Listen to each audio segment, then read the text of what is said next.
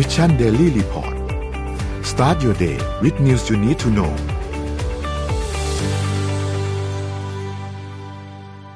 สวัสดีครับยินดีต้อนรับเข้าสู่ Mission Daily Report ประจำวันที่ 13 ธันวาคม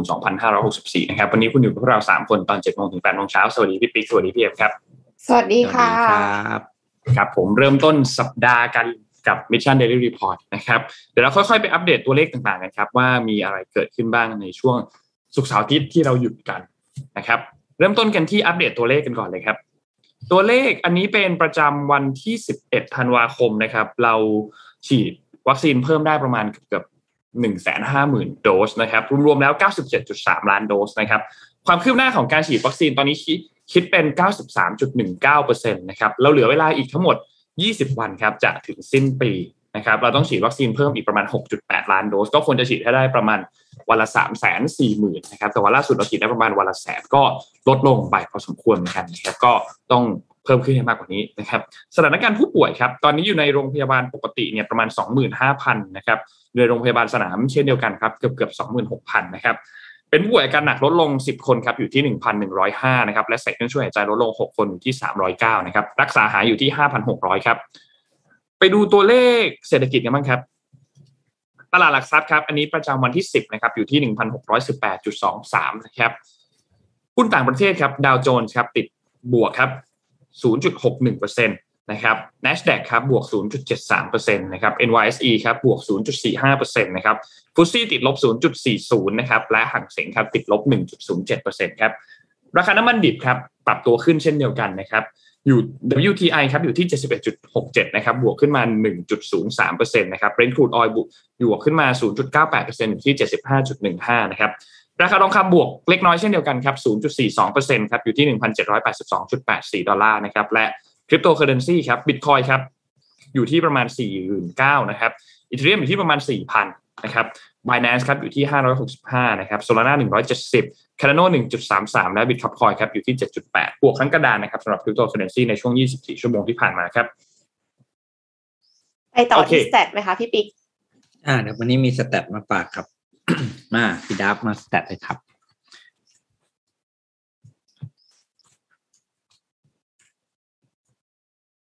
อ่าจาก stat วันนี้นะครับ อ้าวขึ้นไหมดับ อ่า อันแรกนะครับก็คือเรื่องของการ roll out วัคซีนโควิด -19 เนี่ย ก็ยังเป็นเรื่องที่เป็นไปตามที่เราเคยคาดการณ์กันนะว่า มันเป็นการ roll out วัคซีนที่ไม่ค่อยจะกระจายทั่วถึงเท่าไหร่นะครับเดี๋ยวดูครับจุดที่โซนที่มากที่สุดเลยเนี่ย ตอนนี้ก็คือที่เซาท์อเมริกาใต้แล้วครับ แล้วก็ที่ยุโรปอยู่ที่ประมาณห้าสิบเก้าถึงหกสิบเปอร์เซ็นตแต่ในขณะที่แอฟริกาเนี่ย คือจำนวนวัคซีนเนี่ยกระจายทั่วถึงถึงแค่แปดเปอร์เซ็นของประชากรของทั้งทวีปเท่านั้นเองนะครับ ก็ยังเป็นปัญหาใหญ่ที่ยังต้องจัดการกันต่อไปครับอะต่อมาครับ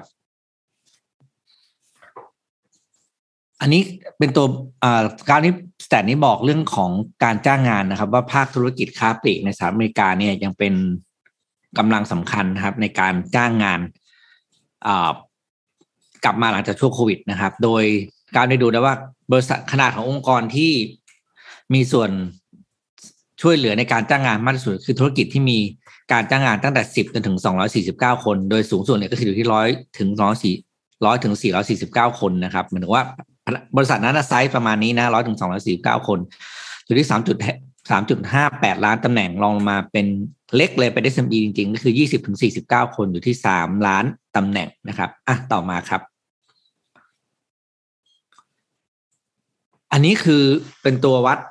เขาเรียกว่าความเครียดจากการทำงานนะครับ สังเกตว่าความเครียดจากการทำงานเนี่ยมันเพิ่มขึ้นทุกปี ไม่ว่าจะสถานการณ์ผ่านไปไหนก็ตามนะครับ ปัจจุบันนี้เนี่ยคนเครียดจากการทำงานมากขึ้นโดยจากผลการสำรวจเนี่ยนะ มากกว่าหนึ่งร้อยประเทศในองค์กรอ่าในประชาชนมากกว่าหนึ่งพันคนทุกประเทศที่สำรวจมามากกว่าสี่สามเปอร์เซ็นต์บอกว่าตัวเองมีภาวะความเครียดจากการทำงานเพิ่มขึ้นนะครับอะต่อมาครับ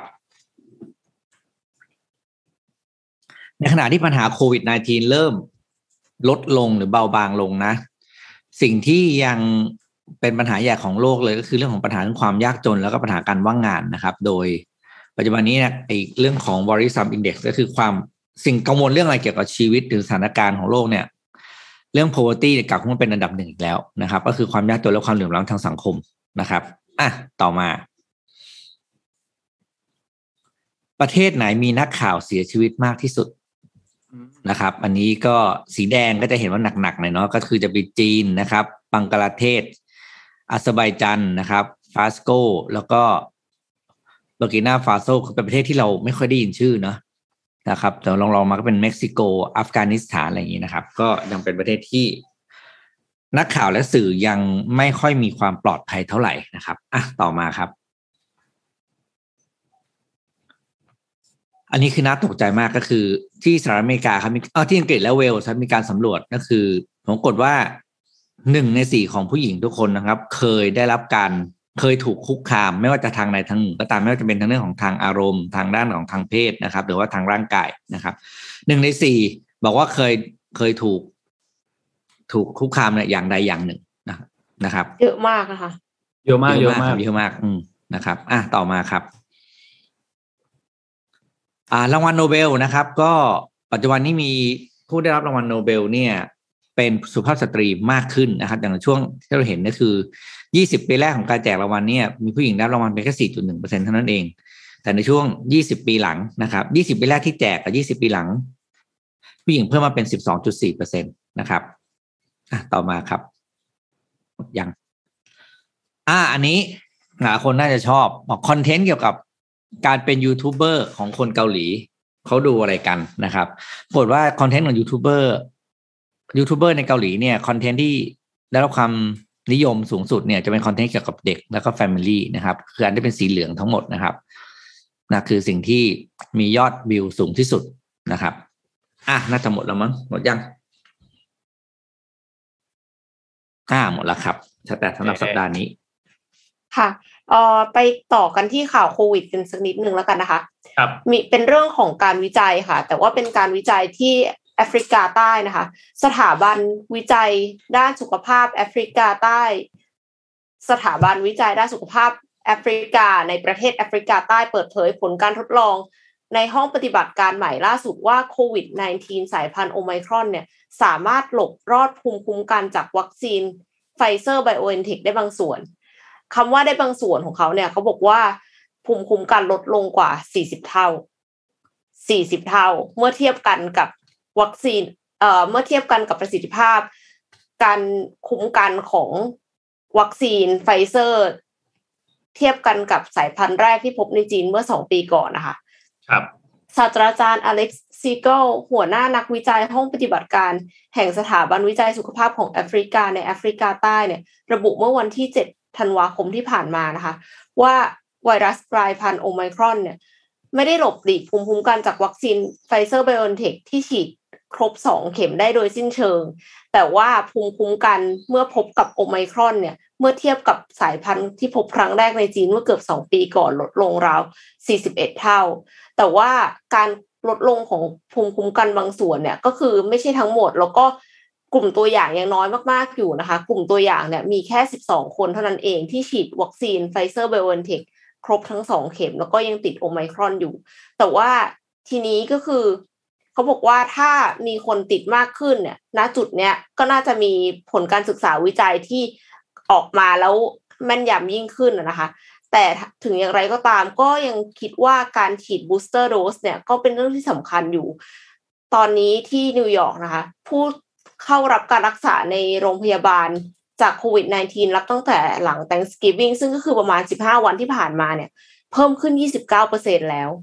เพิ่มขึ้นอืมสูงมากๆ แต่ไม่ได้ว่าจากโอไมครอนอย่างเดียว ก็คือมีจากเดลต้าด้วยนะคะ จริง ๆ เดลต้าก็ยังเป็นสายพันธุ์หลักอยู่ที่สหรัฐอเมริกา แล้วที่อังกฤษตอนนี้ค่ะบอริสจอห์นสันก็ประกาศว่าคนที่อายุ 18 ปีขึ้นไปจะได้รับ booster shot ตั้งแต่สิ้นเดือนนี้เป็นต้นไปค่ะ ก็ เร่งฉีด booster shot กันมาก ๆ เลยนะคะ เพราะว่าช่วงนี้ก็คือเป็นช่วงฤดูหนาวด้วย ก็กลัวมากว่าจะมีการแพร่กระจายอย่างรวดเร็ว แล้วก็คือ ถ้าโอไมครอนแพร่เยอะ ก็อาจจะมีการกลายพันธุ์อีก ถ้ากลายพันธุ์อีกนี่ไม่รู้เลยว่าตกลงวัคซีนเนี่ย จะไร้ประสิทธิภาพโดยสิ้นเชิงเลยในที่สุดหรือเปล่าอะไรอย่างเงี้ยค่ะ อืม คือตอนนี้เรื่องของเชื้อโอไมครอนเนี่ยต้องบอกว่ามันมันไปทั่วโลกมีหลายประเทศมาก ยกตัวอย่างอย่างที่ สหสหราชอาณาจักรเองเนี่ยนะครับ เมื่อวานนี้เนี่ยบริสจอนสันเองก็ออกมาแถลงวันที่ 12เนี่ยนะครับ ก็บอกว่าวันเดียวมีการพบผู้ติดเชื้อโอไมครอนเนี่ยเกือบเกือบ1,300 ราย คือ 1,239 นะครับ นี่คือเป็นตัวเลขรายงานภายในวันเดียวเท่านั้นนะครับทำให้ที่สหรัฐอาณาจักรเนี่ยมีผู้ติดเชื้อโอไมครอนสะสมเนี่ยทะลุ 3,000 คนไปแล้วนะครับ ซึ่งส่วนใหญ่ก็จะอยู่ในอังกฤษนะครับ แล้วก็มีที่สกอตแลนด์เวลไอแลนด์มีนิดหน่อย แต่ก็ค่อนข้างยังต่ำอยู่นะครับ ทีนี้ มีรายงานล่าสุดที่ออกมาที่น่าสนใจก็คือ ในทั้ง 3,000 คนนี้เนี่ยมีคนหนึ่งที่มีอาการป่วยหนัก จนต้องเข้ารับการรักษาอยู่ในโรงพยาบาลแล้ว ก่อนอันนี้เนี่ยเรามีข้อมูลมาว่าโอไมครอนมันไม่หนักมากใช่ไหมครับ อันนี้เป็นข้อมูลอันแรกที่ผู้ป่วยต้องเข้ารับการรักษาตัวที่โรงพยาบาลแล้ว ซึ่งนั่นก็ส่งผลทำให้ทางสหราชอาณาจักรเนี่ยมีการประกาศยกระดับ การเตือนโควิด จากเดิมในอยู่ระดับ 3 ให้ปรับขึ้นไปเป็นระดับ 4 ซึ่งระดับ 4 เป็นระดับที่แรงเกือบสุดและ 5 นี่คือแรงสุดนะครับนั่นหมายความว่ากำลังมีการระบาดเพิ่มขึ้นอย่างต่อเนื่องแล้ว แล้วก็ยังเป็นอยู่ในระดับที่สาธารณสุขยังรองรับไหวอยู่นะครับและบริษัทจอนสันเองก็บอกว่าหลังจากนี้เนี่ยมันจะมีระลอกใหม่ที่เป็นโอไมครอนเข้ามาเนี่ยไม่ต้องสงสัยเลยคือมันมาแน่ๆนะครับแล้วเราก็จะเผชิญกับภาวะฉุกเฉินกันต่อไป และที่สำคัญคือตอนนี้เรามีข้อมูลชัดแล้วว่า วัคซีนเพียงแค่ 2 โดสเนี่ย ไม่เพียงพอที่จะป้องกันในระดับที่เราต้องการนะครับ นักวิทยาศาสตร์ก็เชื่อมั่นว่าตอนนี้การฉีดกระตุ้นเข็มที่3เนี่ยจะช่วยยกระดับป้องกันยกระดับเรื่องของภูมิคุ้มกันได้มากขึ้นนะครับ แต่อย่างไรก็ตามบริษัทซันเองก็ยังบอกว่าตอนนี้จากข้อมูลที่เราเห็นเนี่ยมันยังไม่สามารถที่จะยืนยันได้ว่าโอไมครอนมันจะรุนแรงน้อยกว่าเชื้อตัวอื่น แต่ที่เรารู้คือมันแพร่ได้เร็วกว่าตัวอื่นมากๆนะครับ เพราะฉะนั้นอันนี้สำคัญมากๆ นอกจากนี้ครับที่ ออสเตรียเองเนี่ยก็เออออกไปมาที่ไทยกับที่ไทยเนี่ยนะครับ วันนี้เนี่ยเดี๋ยวจะมีการประชุมกัน เพราะว่าเมื่อวานนี้เนี่ยทางด้านของคุณธนกรหวังวังบุญคงชนะเนี่ยนะครับโฆษกประจำสำนักนายกรัฐมนตรีเนี่ยก็ได้มีการเปิดเผยว่าโอเค ในช่วงวันหยุดยาว ตั้งแต่วันรัฐธรรมนูญวันที่ 10ถึงวันที่ 12เนี่ยนะครับการท่องเที่ยวในไทยก็กลับมาคึกคักมีเม็ดเงินหลายผูภาคการท่องเที่ยวรวมๆแล้วเนี่ยประมาณ 5,000 ล้านบาท นะครับก็มีหลายโครงการที่เกิดขึ้นมีโครงการคนละครึ่งมีโครงการเราเที่ยวด้วยกันที่เป็นเฟสที่ 3 ก็ทำให้การพักในโรงแรมในที่พักเนี่ยสูงขึ้นนะครับผู้ติดเชื้อเองก็ลดลงไม่ได้สูงมากแล้วนะครับอยู่ที่ประมาณเฉลี่ยวันละไม่เกิน 4,000 ประมาณตอนนี้นะครับ ทีนี้ในเรื่องของสายพันธุ์โอมิครอนเนี่ยนะครับเมื่อวานนี้มีการแถลงออกมาก็บอกว่าเรายังไม่พบสายพันธุ์โอมิครอนที่เป็นการติดเชื้อผ่านการสัมผัสคือง่ายคือ มีพบโอมครอนเป็นคนไทยที่ไม่ได้เดินทางมากลับมาจากต่างประเทศ ตอนนี้ยังไม่พบนะครับ มีแต่พบที่เป็นนักท่องเที่ยวเดินทางเข้ามานะครับ ซึ่งก็ถือว่ายังเป็นข่าวดีอยู่นะครับ หลังจากนี้เขาจะมีการประชุมกันว่า พอมีโอไมครอนเข้ามาแล้วเนี่ยการควบคุมของสาธารณสุขจะมีมาตรการอย่างไร เพราะไทยเองก็ต้องเฝ้าระวังอย่างต่อเนื่องนะครับ แล้วก็ต้องกำชับทางด้านของศูนย์การค้าร้านค้าร้านอาหารต่างๆ ก็ต้องปฏิบัติตามมาตรการของสบคอย่างเคร่งครัดด้วยนะครับ หลังจากนี้เนี่ยวันที่ 13เนี่ยนะครับ คิดว่าช่วงบ่ายๆน่ะน่าจะมีการพูดคุยกันเรื่องของมาตรการการเข้าออกประเทศ เรื่องของงานเทศกาลปีใหม่ ว่าจะสามารถจัดได้มากน้อยแค่ไหนนะครับ ทุกคนก็จะได้เฉลิมฉลองกันในช่วงปีใหม่ ได้อย่างมีความสุข และก็ปลอดภัยด้วยนะครับ เพราะฉะนั้นติดตามมาตรการอันอันนี้อย่างใกล้ชิด คิดว่าช่วงบ่ายวันนี้ไม่ก็ช่วงเช้าพรุ่งนี้เนี่ยน่าจะมีการแถลงสรุปมาตรการออกมาแล้วนะครับต้องขอพามาอีกที่หนึ่งนิดหนึ่งเรื่องโควิด คือที่ออสเตรียครับที่ออสเตรียตอนนี้เนี่ยเมื่อช่วงเสาร์อาทิตย์ที่ผ่านมาเขามีการประท้วงกันเกิดขึ้นเขาประท้วงอะไรกัน ที่กรุงเวียนนาเนี่ยนะครับ มีชาวออสเตรียหลักหมื่นคนนะครับ ออกมาประท้วง เกี่ยวกับมาตรการการบังคับฉีดวัคซีนโควิดนะครับแล้วก็คำสั่งกักตัวภายในบ้านสำหรับผู้ที่ยังไม่ได้ฉีดวัคซีนคืออย่างนี้ครับออสเตรียเนี่ยเขามีการออกกฎมาให้คนเนี่ยเขาก็ไม่เชิงบังคับหรอก แต่ว่าถ้าคุณไม่ฉีดคุณห้ามออกจากบ้านเท่านั้นเองก็ก็เป็นเป็นแกวๆว่าแบบบังคับไปห้ามออกจากบ้าน อ่าใช่คือคือไม่ใช่ห้ามเข้าคาเฟ่ไม่ใช่ห้ามเข้าคอนเสิร์ตห้ามออกจากบ้าน ใช่คือต้องต้องกักตัวอยู่ในบ้านสำหรับคนที่ยังไม่ได้ฉีดวัคซีนนะครับ เมื่อวานนี้เนี่ยทางทางด้านของตำรวจออสเตรียเนี่ยนะครับมีการประเมินออกมาบอกว่ามีคนมาประท้วงเนี่ยประมาณ 44,000 คนนะครับซึ่งก็เป็นการประท้วงที่ค่อนข้างใหญ่ครั้งล่าสุดเลยเนี่ยนะครับแล้วก็ออสเตรียเองเนี่ยเป็นประเทศแรกใน EU ที่ประกาศใช้กฎหมายบังคับให้ประชาชนเนี่ยฉีดวัคซีนนะครับโดยเขายังไม่เริ่มนะเขาเริ่มกุมภาพันธ์ปีหน้านะครับสำหรับประชาชนที่อายุ 14 ปีขึ้นไป ยกเว้นคนที่มีปัญหาสุขภาพนะครับ จะต้องเข้ารับการฉีดวัคซีน ถ้าหากปฏิเสธการฉีดวัคซีนต้องจ่ายค่าปรับเป็นเงิน 600 ยูโรนะครับคิดเป็นเงินไทยก็ประมาณเกือบเกือบสองหมื่นกว่าบาทประมาณสองหมื่นกว่าบาทสองหมื่นเกือบเกือบสองหมื่นห้าประมาณนี้นะครับ และอาจจะเพิ่มได้ถึงสามพันหกร้อยยูโร ซึ่งคิดเป็นเงินหนึ่งแสนสามหมื่นหกพันบาทนะครับ ถ้ายังไม่ยอมฉีดวัคซีนนะครับอืมตอนนี้ออสเตรียเนี่ยเขามีมาตรการล็อกดาวน์ทั่วประเทศกันตั้งแต่ช่วงปลายเดือนพฤศจิกายนที่ผ่านมานะครับ ผู้ติดเชื้อเองก็เจอวันละ ประมาณหมื่นคนในช่วงตอนนั้น ตอนนี้เหลือ 4,000 คือใกล้เคียงกับไทยนะครับออสเตรียเองก็ประกาศให้ทุกคนเนี่ยให้ประชาชนฉีดวัคซีน แล้วก็ไม่ต้องกักตัวในบ้านแล้วถ้าไม่ถ้าไม่ฉีดวัคซีนแต่ ถ้ายังไม่ได้รับการฉีดวัคซีนต้องกักตัวที่บ้านต่อไปนะครับกลุ่มผู้ประท้วงเองเนี่ยเขาก็มีการประท้วงกันเกิดขึ้นบอกว่า นี่ไม่ใช่แนวทางประชาธิปไตยแบบที่ควรจะเป็น พวกเราควรสามารถมีความเห็นมีค่านิยมที่แตกต่างกันแต่อยู่ร่วมกันอย่างเสรีได้นะครับแล้วก็มีบางคนก็บอกว่า การบังคับการฉีดวัคซีนเนี่ยเป็นการเลือกปฏิบัติ และทำให้ไม่สามารถไปส่งลูกเข้าร่วมเเรียนต่างๆ พวกว่ายน้ำเทนนิสต่างๆ ได้นะครับ อัปเดตให้ก็คือออสเตรียเนี่ยตอนนี้ผู้ที่ฉีดวัคซีนครบโดสแล้วเนี่ยอยู่ที่ประมาณ 68%นะครับ ซึ่งต้องบอกว่าถ้าเทียบกับใน EU แล้วเนี่ยถือว่าเป็นชาติที่มีอัตราการฉีดวัคซีนต่ำที่สุดนะครับ ซึ่งก็สาเหตุก็มาจากชาวออสเตรียส่วนใหญ่เนี่ยแล้วก็ทางฝั่งของพรรคการเมืองที่เป็นฝั่งขวาจัดอย่างพรรคฟรีดอมปาร์ตี้เนี่ยนะครับและที่สำคัญเป็นพรรคอันดับ 3 ของประเทศความใหญ่เนี่ยนะครับ ก็มีความแบบดาวเกี่ยวกับเรื่องของความปลอดภัยและประสิทธิภาพของวัคซีนต่างๆ แล้วก็การแสดงท่าท่าทีการต่อต้านการบังคับฉีดวัคซีนของรัฐบาลด้วย อันนี้ก็เป็นเรื่องที่เกิดขึ้นที่ออสเตรียครับอืมค่ะเอ่อจริงๆแล้วการที่ไม่ฉีดวัคซีนห้ามออกจากบ้านเนี่ย ก็เป็นมาตรการที่เข้มงวดมากๆเลยนะคะ เพราะว่าอืมปกติแล้วเท่าที่เคยได้ยินก็คือไม่ฉีดวัคซีนแล้วก็คือห้ามเข้าคาเฟ่ไม่ฉีดเข้าร้าวันคอาซีนหารอะไรอย่างเงี้ยอืมห้ามรวมกลุ่มกันห้ามอยู่ในคอนเสิร์ตอะไรเลยค่ะ แล้วก็ถ้าไม่ฉีดวัคซีนเนี่ย ก็อาจจะอดไปงานแฟนมีตของเราด้วยนะคะ ครับผม เพราะว่าเราเนี่ยยังไงกำลังฮะจะจัดงาน MDR on stage นะคะ ในเดือนมกราคมปีหน้า แต่ว่าทีนี้เรายังไม่ได้มีการเปิดเผยออกมาว่า กิจกรรมที่คนที่อยากไป MDR on stage เนี่ยต้องทำอะไรบ้าง สัปดาห์หน้าทีมงานถึงจะมาบอกนะคะ เราถึงจะรู้อ่าพร้อมๆกัน แต่ว่าวันนี้ค่ะ ที่จะมาบอกก็คือตะกี้นี้เลย คือด้วยความปลอดภัยนะคะ เพื่อความปลอดภัยในสถานการณ์โควิดตอนนี้ เราก็ยังไม่สามารถคาดเดาอะไรได้ ดังนั้น ใครที่อยากมาร่วมงานจะต้องฉีดวัคซีนครบอย่างน้อยสองเข็มเรียบร้อยแล้ว ดังนั้นใครที่ยังฉีดไม่ครบ ก็ไปฉีดให้ครบก่อนนะคะ เพื่อที่เราครับจะได้มาพบกันอย่างปลอดภัยค่ะ แล้วในวันนี้นะคะ ก็มีกิจกรรมแจกของมาฝากกันด้วยค่ะ ขอบคุณอืมท่านผู้ชมนะคะ ทุกท่านที่แชร์ไลฟ์คนที่แชร์ไลฟ์นะคะ แล้วก็พร้อมใส่แคปชั่น hashtag MDR on stage เนี่ย สมมูลจะสุ่มแจกสีจันสกิน moisture burst จำนวน 20 รางวัลด้วยค่ะยี่สิบรางวัลฮะ เพราะฉะนั้นแชร์ไลฟ์นะคะ hashtag ด้วย MDR on stage นะคะ เราจะเราจะลุ้น เราจะลุ้นรอสมมูลแจกโอเค เพราะฉะนั้นทุกท่านเตรียมเตรียมตัวกันไว้เลยในเดือนมกราคมนะครับ เรามีประกาศรายชื่อออกไปแล้วประมาณหนึ่งด้วยเนาะเดี๋ยวน่าคือคือคือตั้งแต่ปีที่แล้วแล้วอะที่เราประกาศรายชื่อกันไป แต่ว่าน่าอืมน่าจะมีโอกาสที่จะเพิ่มขึ้น คือคนเพิ่มขึ้นได้นะครับ เพราะฉะนั้นเดี๋ยวติดตามกันให้ดีว่าจะมีเอ่อการสุ่ม ผู้ที่จะเป็นผู้โชคดีได้เข้ามาร่วมงานยังไงบ้างนะครับ แต่อย่างไรก็ตามก็มกราเนาะพี่เอ็มใช่ไหมครับ ใช่ค่ะโอเค ติดตามกันไว้เลย สัปดาห์หน้าเรามารอดูกิจกรรมกันครับ ว่ากิจกรรมในงานเนี่ยจะมีอะไรบ้างนะครับ แล้วก็เดี๋ยวมาคอนเฟิร์มวันที่กันอีกทีหนึ่งว่าเป็นวันที่เท่าไหร่แต่มกราร้อยเปอร์เซ็นต์อันนี้ชัวร์ๆนะครับ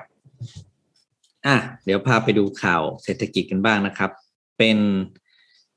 ยอดขายรถยนต์ที่สหรัฐอเมริกาครับ หลังจากที่เปิด เปิดเรียกเปิดประเทศก็ได้เนาะเปิดเมืองกลับมาทุกอย่างกับปกติเนี่ยนะครับ ผมปรากฏว่ามันมีตัวเลขที่พลิกความคาดหมายขึ้นมาก็คือกลุ่ม millennial เนี่ยนะครับ ซึ่งเป็นผู้บริโภคที่เกิดในช่วงปีหนึ่งเก้าเอ๊ะ millennial ในปีอะไร ก็คือประมาณ Gen Y อ่าใช่ไหมคะ millennial Gen Y นะครับ ก็เจ็ดเจ็ดใช่ไหมเจ็ดเจ็ดถึงเก้าสี่ประมาณนั้นนะครับ ก็กลับกลายเป็นกลุ่มที่ซื้อรถมากที่สุด ซึ่งเนี้ยเป็นตัวเลขที่ไม่เคยเกิดเกิดขึ้นมาก่อนในสหรัฐอเมริกานะครับปกติการซื้อรถเนี่ยจะอยู่ที่ Gen X นะแล้วก็ Baby Boomer ใช่ไหมครับ แต่ว่าพอมาปีนี้เนี่ย กลุ่ม Gen Y เนี่ยกลับกลายเป็นกลุ่ม segment ที่ซื้อรถมากสุดในตลาดรถยนต์สหรัฐอเมริกาทุกทุกประเภทไม่ว่าจะเป็นรถอ่ารถกระบะนะครับ รถ mid-size mid-size ก็เหมือนรถรถ compa-อ่าเรียกอะไรรถเหมือนประมาณอัลติสบ้านเราเนี่ยรถขนาดกลางนะครับ แล้วก็รถที่เป็นรถขนาดเล็กนะครับ จะไม่มี จะมีกลุ่มเดียวที่กลุ่ม Baby Boomer เนี่ยยังกับ Gen X เนี่ยยังซื้อสูงกว่าก็คือกลุ่ม Luxury Car นะครับที่ตัวเลขโดยละเอียดเนี่ยทาง JD Power เนี่ยเขาได้รวบรวมมาบอกว่ากลุ่มรถที่เป็นเรียกว่า light duty trucks นะครับคือกระบะแบบที่ว่าไม่ใช่แบบสมบุกสมบันมากนะครับ กระบะบ้านเราแบบแบบที่ใช้ในกระบะบ้านเราเนี่ยเขาเรียก light duty truck นะครับกลุ่ม millennial เนี่ยรับเปอร์เซ็นต์ยอดขายนะครับ อยู่ที่ 2.85 ล้านคันหรือ 20%ของยอดขายทั้งหมดนะครับ ในขณะที่กลุ่ม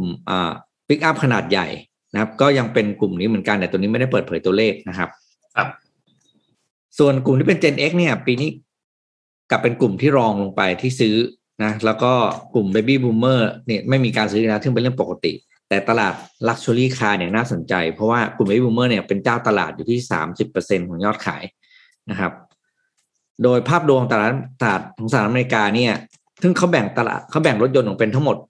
27 segment ด้วยกันนะครับ คือตลาดที่เขาเขาแบ่งอะไรกันเยอะแยะหมดก็ไม่รู้นะ กลุ่ม millennial โดยสรุปกวาดไป 17 รางวัล เป็น leader ในการซื้อไป 17จาก27 segment ครับ ก็น่าติดตามว่ากลุ่ม millennial เนี่ยยังจะซื้อรถมากที่สุดอย่างนี้ต่อเนื่องหรือเปล่า เพราะตัวเลขนี้ได้มาตั้งแต่เดือนเมษายนจนถึงเดือนปัจจุบันคือเดือนตุลาคม แล้วก็ยังไม่มีทีท่าว่า millennial เนี่ยจะแผ่วลงเลยนะ ในเรื่องการซื้อรถ ต้องดูว่าบ้านเราเป็นอย่างนี้หรือเปล่านะอืมอะโอเคครับสนใจน่าสนใจเออนุนพาไปดูที่นิวซีแลนด์นิดนึงอันนี้จะชวนคุยด้วย พอดีว่าเห็นข่าวนี้เรารู้สึกว่าน่าสนใจมาก คือเขามีการผลักดันตัวกฎหมายอันนึงอันใหม่ออกมาที่นิวซีแลนด์คิดว่าหลายท่านน่าจะเห็นกันแล้วเดี๋ยวเราชวนคุยกันก็คือ ตอนนี้ กฎหมายอันใหม่เนี่ยนะครับ ที่ถ้าตอนนี้ยังไม่เป็นการบังคับใช้ แต่ถ้าบังคับใช้ตามกฎตามตามแผนเมื่อไหร่เนี่ยจะส่งผลทำให้คนที่เกิดหลังจากปี 2008 นะครับพูดง่ายก็คืออายุตั้งแต่ 14 ปีต่ำลงไปกว่านั้น แล้วรวมถึงที่จะเกิดหลังจากนั้นด้วยเนี่ยนะครับ จะไม่สามารถซื้อบุหรี่ได้อย่างถูกกฎหมายในนิวซีแลนด์โดยเกณฑ์การเกณฑ์อายุการสูบบุหรี่ตามกฎหมายเนี่ยจะเพิ่มขึ้นทุกปีทุกปีทุกปี เพื่อสร้างให้คนรุ่นใหม่ที่ขึ้นมาเรื่อยๆเนี่ยนะครับ เป็นรุ่นใหม่ที่ปลอดบุหรี่นะครับนี่คือทางด้านของรัฐมนตรีช่วยว่าการกระทรวงสาธารณสุขเนี่ยมีการพูดเมื่อสัปดาห์ที่แล้วนะครับ เธอก็ให้สัมภาษณ์บอกว่า เราต้องการให้แน่ใจว่าคนหนุ่มสาวเนี่ยจะไม่มีวันเริ่มสูบบุหรี่ดังนั้นเราจึงออกกฎหมายสำหรับคนรุ่นปลอดบุหรี่ด้วยทำให้การจำหน่ายการจัดหาผลิตภัณฑ์ยาสูบเนี่ยเป็นสิ่งที่ผิดกฎหมายสำหรับเยาวชนกลุ่มใหม่ และผู้ที่มีอายุ 14 ปี เมื่อกฎหมายบังคับแล้วเนี่ยจะไม่สามารถซื้อยาสูบอย่างถูกกฎหมายได้นะครับ นอกจากนี้ มีการจำกัดอายุใช่ไหมครับรัฐบาลนิวซีแลนด์เนี่ยเขาก็มีการประกาศมาตรการอื่นๆควบคู่ไปด้วยก็คือหนึ่งประชาชนจะซื้อหรือเข้าถึงเนี่ยไม่ได้นะครับ เป้าหมายเนี่ยคือเขาต้องการให้ภายใน 4 ปีข้างหน้าเนี่ยเป็นประเทศที่ปลอดบุหรี่โดยสิ้นเชิงนะครับ ก็มีการลดปริมาณนิโคตินในผลิตภัณฑ์ยาสูบให้อยู่ในระดับที่ต่ำมากนะครับ การลดจำนวนร้านค้าที่สามารถขายบุหรี่ได้ จากเดิมเนี่ยมี 8,000 แห่งที่ขายบุหรี่อย่างถูกกฎหมายในนิวซีแลนด์จะลดลงเหลือ 500 แห่ง และนอกจากนี้จะเพิ่มเงินสนับสนุนสำหรับคนที่ต้องการแบบเข้าใช้บริการผู้ติดบุหรี่คือจะเลิกบุหรี่พูดง่ายๆนะครับ แล้วก็ต้องบอกว่าที่นิวซีแลนด์เนี่ยเป็นผู้ป่วยที่มีที่ป่วยมีสาเหตุมาจากการสูบบุหรี่เนี่ยเป็นตัวเลขที่สูงมากคือประมาณ 5,000 คนต่อปีที่เสียชีวิตนะครับ แล้วก็มีผู้ป่วยอยู่ประมาณเยอะอะอยู่ไม่ไม่น้อยเลยนะครับสำหรับตัวเลขผู้ป่วย ซึ่งการที่ฆ่าชีวิตคนไป 5,000 คนต่อปีเนี่ยก็เป็นสิ่งที่ เป็นตัวเลขที่มีนัยสำคัญมากๆนะครับและอัตราการสูบบุหรี่ต่อวันของนิวซีแลนด์เองเนี่ยต้องบอกว่าถ้าเทียบกันระหว่างในปี 2018 กับ 10 ปีก่อนเนี่ยมันก็ลดลงอย่างมีนัยสำคัญด้วยคือจาก 18%เหลือ 11.6%เท่านั้นนะครับซึ่งก็เป็นตัวเลขที่ค่อนข้างโอเค และดีขึ้นเรื่อยๆ แล้วก็มีนโยบายต่างๆของรัฐบาลนิวซีแลนด์เนี่ยที่ออกมาสนับสนุนเรื่องนี้เพิ่มขึ้นเรื่อยๆ ด้วยนะครับทางด้านของรัฐบาลนิวซีแลนด์เองเนี่ยก็ได้รับคำชื่นชม จากทางด้านของผู้เชี่ยวชาญด้านสาธารณสุขต่างๆ ไม่ว่าจะเป็นผู้อำนวยการศูนย์วิจัยการเสพติดของมหาวิทยาลัยโอ๊กแลนด์นะครับเขาก็บอกว่านิวซีแลนด์เนี่ยเป็นผู้นำของโลกอีกครั้งหนึ่งด้วยแผนการที่ต้องการที่จะทำให้เป็นประเทศปลอดบุหรี่ภายในปี 2025 นะครับ แล้วก็ก็ต้องบอกว่าการลดนิโคตินในบุหรี่เนี่ยเป็นสิ่งที่เกิดขึ้นไม่บ่อยนะถ้าในสเกลระดับประเทศแบบนี้เนี่ยน่าจะเป็น ครั้งแรกของโลกเลยนะครับ ซึ่งก็ทางด้านอาจารย์ด้านสาธารณสุขต่างๆเนี่ยก็ออกมาชื่นชมนะครับ แต่อย่างไรก็ตามกฎหมายใหม่อันนี้จำกัดแค่ในเรื่องของบุหรี่ปกติเท่านั้น ในบุหรี่ไฟฟ้าเนี่ยยังไม่ได้จำกัดนะครับ แล้วก็การสูบบุหรี่ไฟฟ้าเนี่ยเข้ามาแทนการสูบบุหรี่ในกลุ่มวัยรุ่นนิวซีแลนด์จำนวนมากสำหรับคนที่ไม่เคยสูบบุหรี่เลย ก็เริ่มสูบบุหรี่ไฟฟ้ากันมากขึ้นนะครับ จากผลสำรวจเนี่ยเขาไปสำรวจนักเรียนมา 19,000 คนเขาพบว่า 20%สูบบุหรี่ไฟฟ้าทุกวัน แล้วหลายครั้งต่อวันด้วยนะครับ เทียบกับ 3%ของผู้ที่มีอายุ 15-17 ปีเนี่ยเขาสูบเทียบกันใน 10 ปีที่แล้วเนี่ยอยู่ที่ประมาณ 13%เท่านั้นเอง ก็คือเพิ่มขึ้นมาพอสมควรนะครับ เพราะฉะนั้นอันเนี้ยมีเสียงชื่นชมแล้วก็ต้องมีเสียงวิพากษ์วิจารณ์ด้วยเช่นเดียวกัน เขาก็แย้งว่าการลดนิโคตินในผลิตภัณฑ์ยาสูบเนี่ยอาจจะกระทบต่อกลุ่มคนที่มีรายได้น้อย เพราะว่าก็ต้องซื้อบุหรี่มากขึ้น เพื่อต้องการให้ได้ปริมาณนิโคตินเนี่ยเท่าเดิม นะครับเพราะฉะนั้นอันเนี้ยสำคัญมากๆแต่อะไรก็ตามก็มีข้อโต้แย้งมาบอกเหมือนกันบอกว่าระดับนิโคตินที่ต่ำลงเนี่ยมันก็ส่งผลแล้วก็มีงานวิจัยพิสูจน์แล้วว่ามันช่วยให้คนเนี่ยเลิกสูบบุหรี่ได้ดียิ่งขึ้นนะครับเพราะฉะนั้นอันเนี้ยนโยบาย smoke free อันเนี้ยน่าสนใจมากๆนะครับต้องรอติดตามว่านิวซีแลนด์จะทำได้จริงไหมภายในปี 2025 นะครับพี่ปิ๊กถึงบุหรี่ไฟฟ้าเนี่ยมันก่อนพี่ก็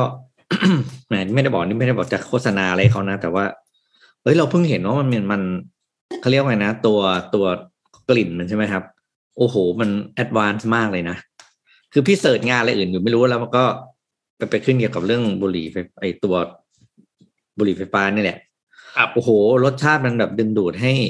ให้ให้ให้ให้ให้สูบมากเลยอะ มีรสแบบรสขนมรสอะไรเต็มไปหมดเลยแบบเฮ้ยมันขนาดนี้เลยเหรอเพราะเราเองเราก็ไม่ได้สูบใช่ไหมอืม เห็นแล้วว่าโอ้มัน advance อย่างนี้แล้วมันกลายเป็นว่าถ้าปล่อยไประยะยาวเนี่ย พี่ว่าคนจะติดบุหรี่ไฟฟ้ามากกว่าบุหรี่ธรรมดาอีกเพราะว่ามันมี flavor ที่ปรุงแต่งมาแล้วให้ให้ติดใจได้มากขึ้นอืมคือพี่ไม่ได้พี่ไม่สามารถชื่อพูด flavor ได้เพราะว่าเดี๋ยวซวย เพราะว่ามันเป็นชื่อสินค้าดัง ๆ ที่เรากินกันทุกวันนี้ทั้งนั้นเลยอะอืมคือมันก็แทนที่จะไปกิน แทนที่จะไปกินไปดื่มอันนั้นอะ มันไอรสชาติที่เราชอบตรงนั้นอะมันมาอยู่ในบุหรี่ไฟฟ้าไงอืมซึ่งบุหรี่ธรรมดาไม่มีทางบุหรี่ธรรมดาอย่างมากก็ใส่กลิ่นอะไรเย็นๆคอแค่นั้นไหมเท่าที่พี่รู้อะครับ เออ อันเนี้ยถึงบอกน่ากลัวจริงพี่ว่านิวซีแลนด์เขามองเรื่องนี้เขามองค่อนข้างมองไกลแล้วมองขาดนะว่า ถ้าปล่อยไว้ระยะยาวเนี่ยน่ากลัวมาก ก็เลยออกกฎนี้ขึ้นมา ถ้าส่วนตัวพี่ชอบนะกฎนี้พี่ถือว่าเออ การไม่มีนิโคตินเนี่ยไม่น่าจะเป็นไรนะโดยเริ่มจาก generation ที่ยังไม่เข้าถึงไงอย่างที่เขาเหมือนเหมือนสิ่งที่เขาทำใช่อะใช่แต่คือคือถ้าสูบไปแล้วก็คงห้ามกันยากอะ แต่ถ้าคุณไม่เคยสูบคุณก็ไม่ได้เป็นต้องลองอืมจบใช่ใช่ใช่อืมเขาก็มีเวลาเขาเรียกว่า period ให้คุณปรับตัว เป็นนิมิตหมายที่ดีมากค่ะเอ่อไปต่อกันที่เรื่องของสุขภาพอีกสักอย่างหนึ่งแล้วกันนะคะ เป็นเรื่องของภาวะสายตายาวตามอายุ คือภาวะตามว่าพี่ไปเนี่ย ภาวะตามธรรมชาติของมันเป็นภาวะตามธรรมชาติค่ะพี่ปิ๊กเกิดจากการที่เลนส์ดวงตาเนี่ยแข็งตึงขึ้นและกล้ามเนื้อที่ใช้ในการเพ่งอ่อนแรงลง ดวงตาก็เลยจะไม่สามารถโฟกัสวัตถุในระยะใกล้ ๆ ได้อย่างชัดเจน อันนี้พี่ปิ๊ก ยังไม่เป็นมะคะเรียบร้อยแล้วครับ เรียบร้อยแล้วมาปีเนี้ยเข้าถึงแล้วปีนี้ถึงจุดนี้ อืมคือไกลๆมองเห็นแต่ใกล้ๆมองไม่ชัดใช่ไหมใช่เวลาขับรถบนถนนเนี่ยป้ายป้ายทะเบียนรถคันหน้าเขาต้องห่างไปสักสองช่วงคันรถอะถึงจะเห็นนะแล้วมีอาการแสบตาเคืองตาไม่ปครัวบดไม่ตาไม่ปวดมีศีรษะไหมคะเวลาพยายามเพ่งอะไรเงี้ยยังไม่มีอ่าแสดงว่าไม่มีพี่ปิ๊กไม่มียังยังไม่ยังไม่แค่จุถึดงเริ่มต้นจุดนั้นนะคะเพิ่งเข้าวงการอะ เพิ่งเข้าวงการนะคะ แต่ว่ามีคนอยู่ในวงการนี้แล้วถึง 128 ล้านคนนะคะ ที่เป็นชาวอเมริกัน ล่าสุดอย.ของสหรัฐอเมริกา หรือว่า FDA ก็เลยอนุมัติให้ยาหยอดตา Pilocarpine ซึ่งขายภายใต้แบรนด์ชื่อ w i l t y เนี่ยมีคุณสมบัติรักษาอาการสายตายาวตามอายุของคนที่อายุตั้งแต่ 40 ปีขึ้นไป โดยที่สามารถใช้ทดแทนการใช้แว่นสายตายาวได้ ใช้ทดแทนได้เลยนะพี่ปิ๊ก โดยที่ เริ่มจำหน่ายภายในเดือนธันวาคมนี้เป็นต้นไปค่ะ ยาหยอดตา Vuity เนี่ยได้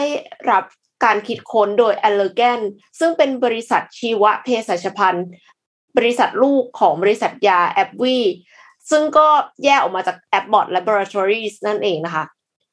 Abbott เนี่ยคือคนได้เคยได้ยินอยู่แล้วแหละมันเป็นบริษัทยาชื่อดังของโลกนะคะ หลักการทำงานของยาหยอดตาวิลตี้เนี่ยคือจะเข้าไปปรับขนาดของรูม่านตา ซึ่งจะทำให้ผู้ที่ใช้สามารถมองเห็นวัตถุในระยะใกล้ได้ชัดเจนขึ้น โดยไม่กระทบต่อการมองเห็นระยะไกล นอกจากนั้นยาหยดตายังทำการปรับสมดุลความเป็นกรดด่าง pH ของชั้นฟิล์มน้ำตา ซึ่งเป็นชั้นของเหลวบางๆ ที่ปกคลุมพื้นผิวบนลูกตาด้วย เมื่อหยดยาหยดตานี้ลงบนดวงตาจะใช้เวลาประมาณ 15 นาที ต่อการหยดครั้งละ 1 หยด ต่อดวงตาแต่ละข้าง หลังจากนั้นตัวยาก็จะออกฤทธิ์ทำให้สายตามองเห็นชัดเจนขึ้นยาวนานถึง 6-10 ชั่วโมง นักวิจัยกล่าวว่าการลดขนาดรูม่านตาเนี่ยจะช่วยขยายระยะชัดลึกและระยะโฟกัสของดวงตา ซึ่งจะช่วยให้ดวงตาสามารถโฟกัสในระยะต่างๆ ได้อย่างเป็นธรรมชาติค่ะ ผลการทดลองของบริษัทเนี่ยเขาบอกว่า ผู้ที่มีอายุ 40 ถึง 55 ปีจำนวน 750 คนพบว่าหลังใช้ยาหยอดตาแล้ว สามารถอ่านข้อความบนแผ่นทดสอบสายตา ไอ้ที่เวลาที่อ่านแบบตัวใหญ่ แล้วก็ตัวเล็กเล็กเล็กลงไปเรื่อยๆค่ะ เพิ่มขึ้นอีกถึงสามบรรทัดสามบรรทัดนี่คือเยอะมากเลยนะ ยาหยอดตาวิวตี้จะจำหน่ายในรูปแบบที่ใช้ได้ 30 วันในราคา 80 เหรียญสหรัฐ ซึ่งก็คือประมาณ 2,700 บาท ซึ่งก็ ไม่ถูกนะ ถ้าเทียบกันกับว่าใช้ได้แค่สามสิบวัน ถ้าเทียบกันกับแว่นสายตายาว เพราะว่าแว่นสายตายาว มันไม่ต้องเปลี่ยนใหม่ใช่ไหมคะ หมายความว่าใช้ไปได้นานๆเลยอะแล้วเดี๋ยวค่อยไปตัดใหม่อีกรอบหนึ่งดังนั้นก็เลย จริง ๆ เป็นราคาที่ไม่ถูก แล้วก็อาจจะมีผลข้างเคียงที่เกิดขึ้นได้ด้วยอย่างเช่น ปวดศีรษะและตาแดง แล้วก็ไม่แนะนำให้ใช้สำหรับการขับรถตอนกลางคืน หรือว่าทำงานในที่ที่มีแสงน้อย นอกจากนั้นประสิทธิภาพจะน้อยลงเมื่อใช้กับกลุ่มคนที่มีอายุ 65 ปีขึ้นไป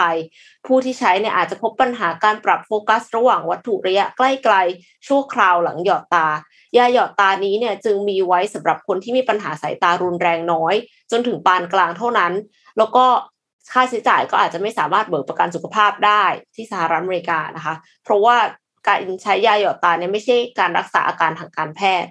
แว่นสายตายาวก็ยังถูกกว่า เพราะฉะนั้นก็ไม่รู้เหมือนกันว่าในอนาคตเนี่ยจะแพร่หลายขนาดไหน หรือว่าบริษัทจะสามารถทำให้มันถูกลงได้ไหม หรือว่าทำการวิจัยเพิ่มเติมเพื่อที่จะให้เป็นการรักษาทางการแพทย์ได้ค่ะแต่ว่าก็น่าสนใจมากเพราะว่ารู้สึกว่า เออไม่ต้องใส่แว่นหยอดตาเอาก็ได้ด้วย อืมอืมน่าสนใจน่าสนใจ มันนนไปนึกถึง แต่เคยเกียอันนี้มันมีแก้เรื่องสายตาใช่ไหมแต่ว่านนไปนึกถึงตอนเวลาเราไปตรวจตาแล้วต้องหยอดยาแบบ ยาขยายม่านตาแย่ม่านตาเออโอ้โหอันนั้นทรมานมากแสบมาก แล้วก็สู้ตัวหยอดอะจะสู้สู้แสงไม่ค่อยได้ต้องเวลาแบบไปตรวจสายตาพี่เอจริงเหรอมันต้องหยอดด้วยเหรอใช่ใช่เขาเรียกยาคเขาเรียกยาตานะสว่างยาตาตาสว่างจริงครับพี่อืม คือคือมันจะเป็นยาแบบขยายขยายม่านตาประมาณเนี้ยครับแล้วเราก็ต้องแบบให้หมอตรวจแบบส่องเหมือนส่องกล้องดูที่ตาเราอะไรประมาณเนี้ยโอ้โหแสบของจริง แสบมาก น้ำตาไหลอย่างนี้เลย กลัวเลย แต่ว่าไม่ไม่มันไม่ไม่ขนาดนั้นนะไม่ได้แบบว่า ไม่เจ็บแม่เลยนะมันก็แสบตาเหมือนแบบเหมือนแชมพูเข้าตาประมาณนั้นอะแต่ว่าว่าแต่ว่าเราทำเพื่อการแพทย์เพื่อตรวจสุขภาพอืมต้องพามาดูเรื่องนี้ต่อชวนคุยเลยดีกว่า เห็นพี่ปิ๊กแอบเปิดคอมเมนต์มาแล้วก็คือเรื่องของผู้ว่ากทมนะครับ อย่างที่เรารู้ว่าตอนนี้เรายังไม่รู้เลยว่าเราจะได้เลือกผู้ว่ากันเมื่อไหร่ แต่คิดว่าเร็วๆนี้เนี่ยน่าจะได้เลือกแน่ๆนะครับ ล่าสุดเนี่ยที่ฮือฮากันมากที่สุดก็คือทางด้านของพี่เอนะครับคุณสุชัชวีเนี่ยนะครับ ที่ดรศาสตราจารย์ดรสุชัชวีสุวรรณสวัสดิ์เนี่ยนะครับ หรือว่าพี่เอดรเออะไรก็ว่าไป ก็มีข่าว ออกมาหนาหูมากว่าอาจจะลงสมัครผู้ว่ากทมเนี่ยในนามของพรรคประชาธิปัตย์นะครับ ซึ่งวันนี้วันที่ 13เนี่ยคุณจุรินเนี่ยเขาให้สัมภาษณ์ไว้ก่อนหน้านี้บอกว่าวันนี้ชัวร์เปิดตัวผู้สมัครแน่นอนสำหรับผู้ว่ากทมนะครับ แล้วก็เชื่อว่าหลาย ๆ ท่านน่าจะ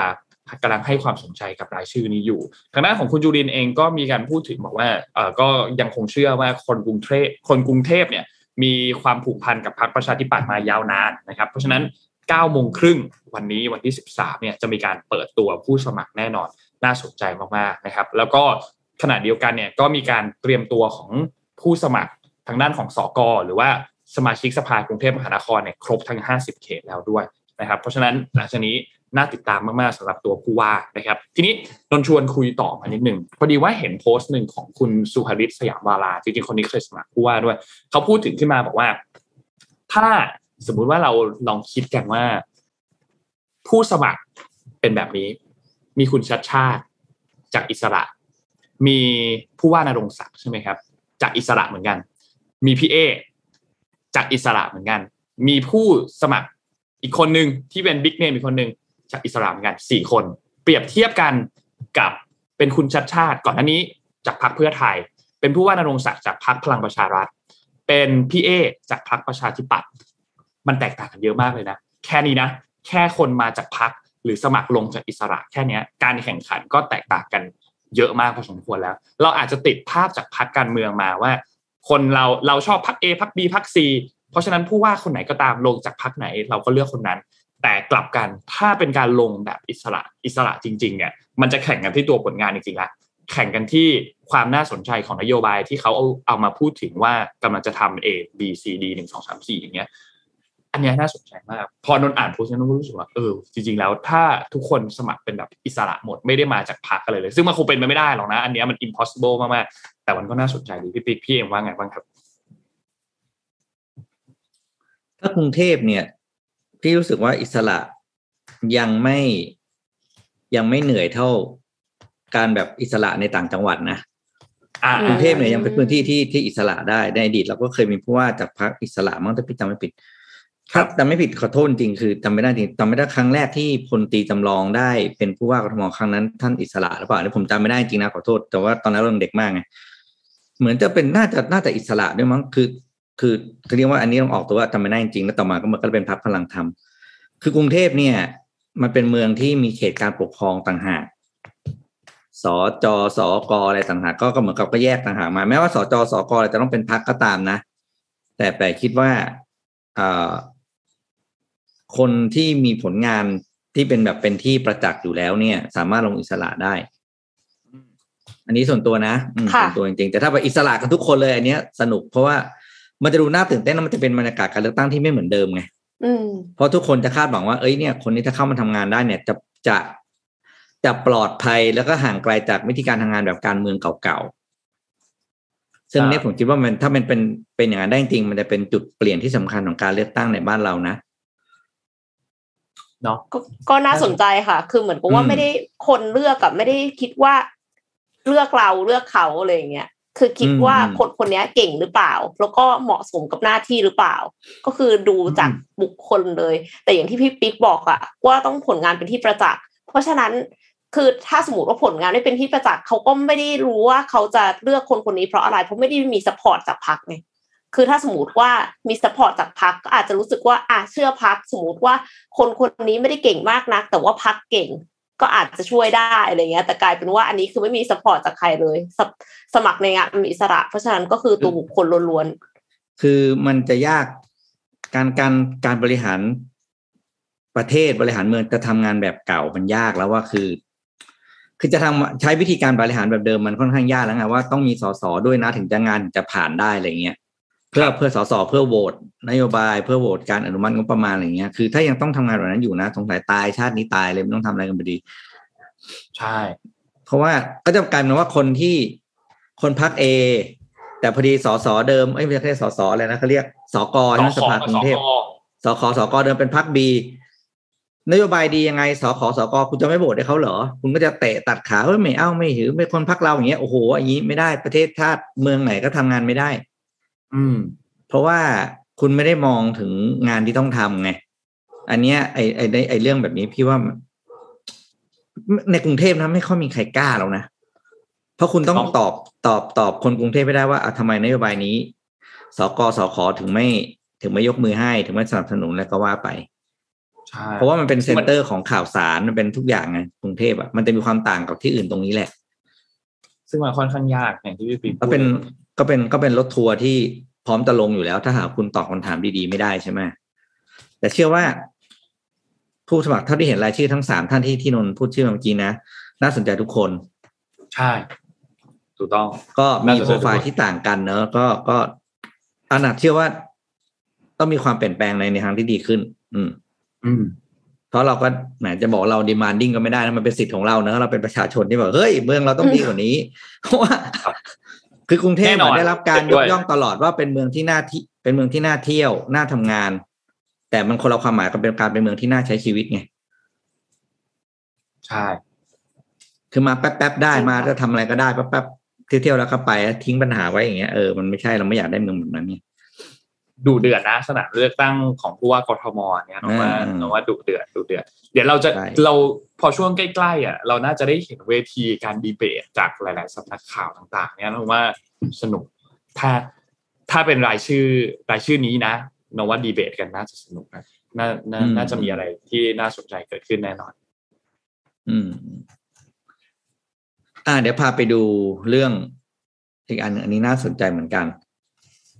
มีพอดีอ่านบทความมันงของอินครับเขาบอกว่ามีห้าคำพูดห้าห้าคำหรือห้าประโยคนี่แหละที่ผู้นำองค์กรควรจะหลีกเลี่ยงนะอันนี้ไม่ได้ทำสไลด์มันมาให้นะอันนี้ อันนี้เล่าให้ฟังชวนคุยเฉยๆบอกอ่านแล้วเออโอเคนะก็เลยเอามาเล่าให้ฟังว่า ถ้าเราจะบริหารน้องๆในทีมอย่างเงี้ยนะครับ พยายามหลีกเลี่ยงการใช้ห้าคำนี้ เพราะว่ามันจะเป็นคำที่ดีโมดพลังการทำงานของทีมงานอย่างอย่างยิ่งนะครับคำแรกเลยก็คือ ผมเข้าใจที่ที่คุณพูดนะแต่ ฟังแล้วเป็นไงเอ็มอืมพี่เข้าใจที่เอ็มพูดนะแต่แปลว่าอะไรวะตกลงมันเข้าต้ใจองเปล่าวะมันมันต้องมีคอนเทกต์หลังจากนั้นด้วยหรือเปล่าคะอ่าอะไรอย่างเงี้ยเออแบบประมาณว่าเออที่พูดมาก็ดีนะ แต่เราทำไม่ได้หรอกแต่เราทำไม่ได้นะ แต่มันจะเป็นงี้อย่างเงี้ยนะคือครับไอ้คำพูดแบบเนี้ยสรุปก็คือที่ที่เราที่เอ็มพูดมาทั้งหมดพี่ไม่ได้ฟังเลย ใช่ คือพี่ปล่อยพูดจบพี่ก็แต่ปุ๊บอาจจบ เพราะฉะนั้นต่อไปเนี่ยคุณจะไม่ได้ข้อเสนอ คุณก็จะไม่ได้ข้อเสนออะไรดีๆ จากลูกน้อง คุณจะไม่ได้ความเห็น คุณจะไม่ได้แนวทางอะไรใหม่ ๆ เลย เพราะว่าคุณแต่ไงอืมคือแต่ปุ๊บแปลว่าไอ้ที่พูดมาฉันไม่เอานะครับ ข้อสองเอ่อคำว่าแค่หรือก็แค่เคยได้ยินไหมอ่านนท์ทำนี่พี่หน่อยแค่ห้าทีก็เสร็จแล้ว อ่าเนี่ยเนี่ยเนี่ยเนี่ยเนี่ยแหละ ไอ้แค่อะไรอันนี้สมมติเนี่ยแหละคืออะไรนนี้สมได้ยินบ่อย สมบูรณ์น่าจะรู้ดี แค่แค่ห้าทีเสร็จแล้วสมมติทำให้หน่อยดิแค่ห้าทีเองไอ้แค่ห้านาทีจริงๆแล้วมันไม่ใช่หรอกเพราะจริงเวลาทำจริงอะคือไม่สำคัญนะเวลางานทำงานจริงเท่าไหร่นะแต่คำว่าแค่เนี่ย มันแปลว่าเราเห็นความสำคัญของเขาน้อย ค่ะ เราถึงก็บอกว่าแค่นี้เองแค่นี้เองแต่แค่นี้เองเห็นมันความไม่สำคัญทำเองขอะองงานนั้นน้อยด้วย แล้วก็คือออ่าไปบอกเขาแบบนี้ก็คือเหมือนกับว่าให้ให้ความรู้สึกว่างานมันง่าย อะ งานง่าย ๆ แค่นี้เอง แต่ว่าจริง ๆ แล้วคือเหมือนกับไม่ได้รู้ว่าการทำอาจจะเจอปัญหาอุปสรรคหรือว่าถ้าเทียบกันกับความสามารถที่เขามีณจุดนั้น ทักษะที่เขามีณจุดนั้น มันอาจจะเป็นอะไรที่ challenging ก็ได้ อืมนั่นก็คือแค่หรือก็แค่อะไรเงี้ย คือหลีกเลี่ยง เพราะว่ามันเหมือนกันเราไปลดความสำคัญของเขาลง ก็แปลง่ายๆเนาะลูกน้องจะคิดกลับมาเราเหมือนกัน ถ้าแค่นี้เองทำไมพี่ไม่ทำเอง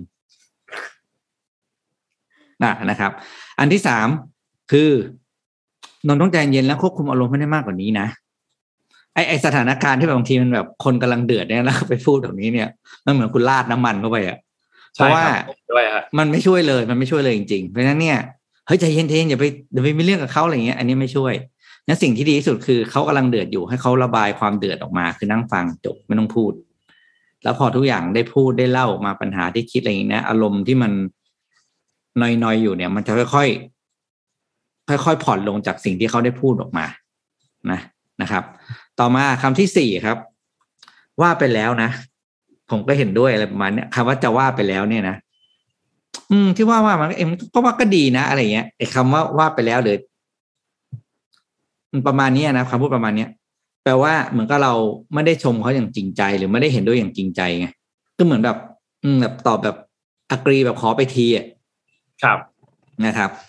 แล้วคำพูดสุดท้ายก็คือ และท้ายที่สุดนะ คือว่า คือเหมือนกับเพื่อนๆที่ชอบชอบกล่าวสรุปงานนึกออกปะท้ายที่สุดแล้วอ๋องานทุกอย่างปิจะดเลยเสร็จด้วยดีอะไรเงี้ยเออไอ้กล่าวปิดเนี่ยไอ้คำพวกเนี้ย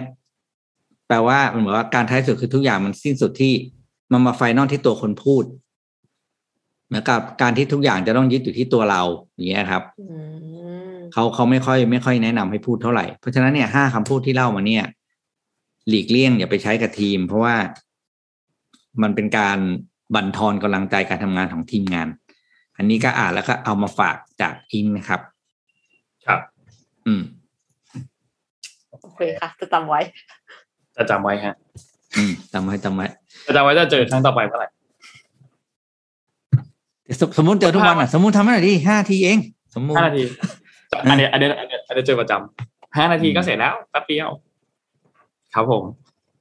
เราพามาดูเรื่องนี้ต่อครับ เอ่อเกี่ยวกับงาน Social Media Platform Conference ในปีนี้ 2021 นะครับ ก็อยากจะมาชวนเชิญชวนนะครับ ให้ทุกๆคนเนี่ยไปร่วมงานนี้กันนะครับ งานนี้เป็นงาน conference สุดยิ่งใหญ่เลยส่งท้ายปีนะครับ เขาบอกว่าพอไลฟ์จบแล้วเนี่ยเขาลบเลยนะครับ เพราะฉะนั้นงานนี้มีอะไรบ้าง เดี๋ยวเราไปชมคลิปพร้อมกันครับ อืม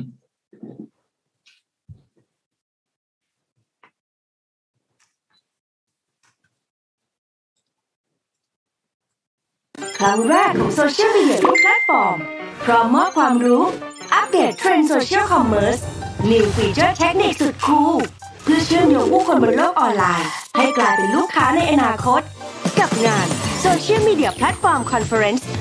2021 Free Conference เพื่อช่วย SME และเหล่า digital marketer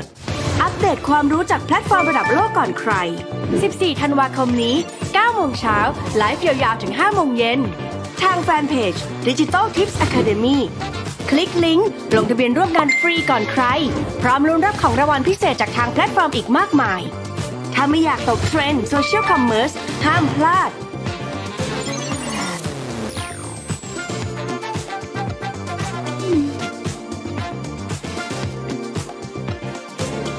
อ่า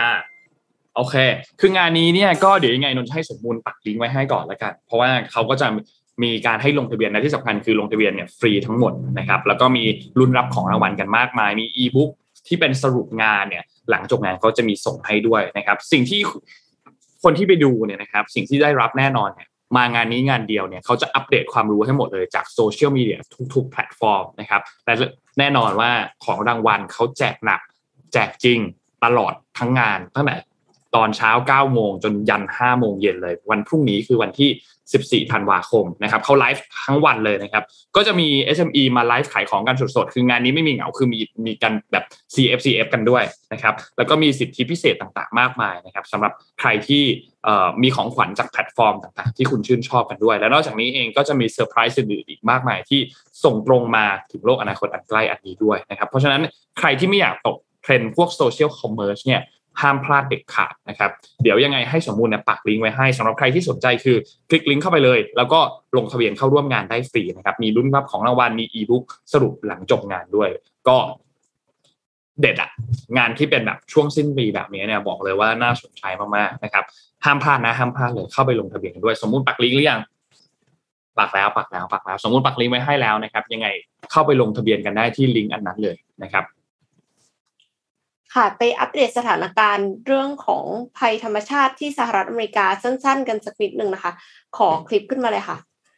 เมื่อสุดสัปดาห์ที่ผ่านมานะคะ ที่สหรัฐอเมริกาเนี่ยมีทอร์นาโดถล่มค่ะ คือหลังจากเกิดพายุฝนฟ้าคะนองแบบซูเปอร์เซลล์ที่ก่อตัวขึ้นทางตะวันออกเฉียงเหนือของรัฐอาคันซอเคลื่อนตัวจากรัฐอาคันซอและมิสซูรีเข้าสู่เทนเนสซีและเคนตักกี้เนี่ยทำให้ ก็คือมีทอร์นาโดประมาณ 30 ลูกถล่มใน 6 รัฐของสหรัฐอเมริกานะคะ ที่เคนตักกี้อย่างเดียวเนี่ยก็คือมีผู้เสียชีวิตแล้ว ราว 80ถึง100 คน คือมีโรงงานผลิตเทียนนะคะ ที่มีคนราวร้อยกว่าคนเนี่ยอยู่ในนั้น แล้วก็คือถล่มเละเลย แล้วก็คลังสินค้าของ amazon.com เนี่ยนะคะ ก็มีผู้เสียชีวิตอย่างน้อยสองคนเช่นกันคือ มันรุนแรงมากเลย ผู้ว่าเคนตักกี้เขาบอกว่านี่คือทอร์นาโดที่ร้ายแรงที่สุด เท่าที่เคยเจอในประวัติศาสตร์เคนตักกี้มาเลยอะค่ะ ดูสิครับ เรียบเป็นหน้ากลองเลยนะคะ คืออน่ากลัวมากๆครับพี่ปิ๊กต้นมงต้นไม้นี่เหลือแต่ตอ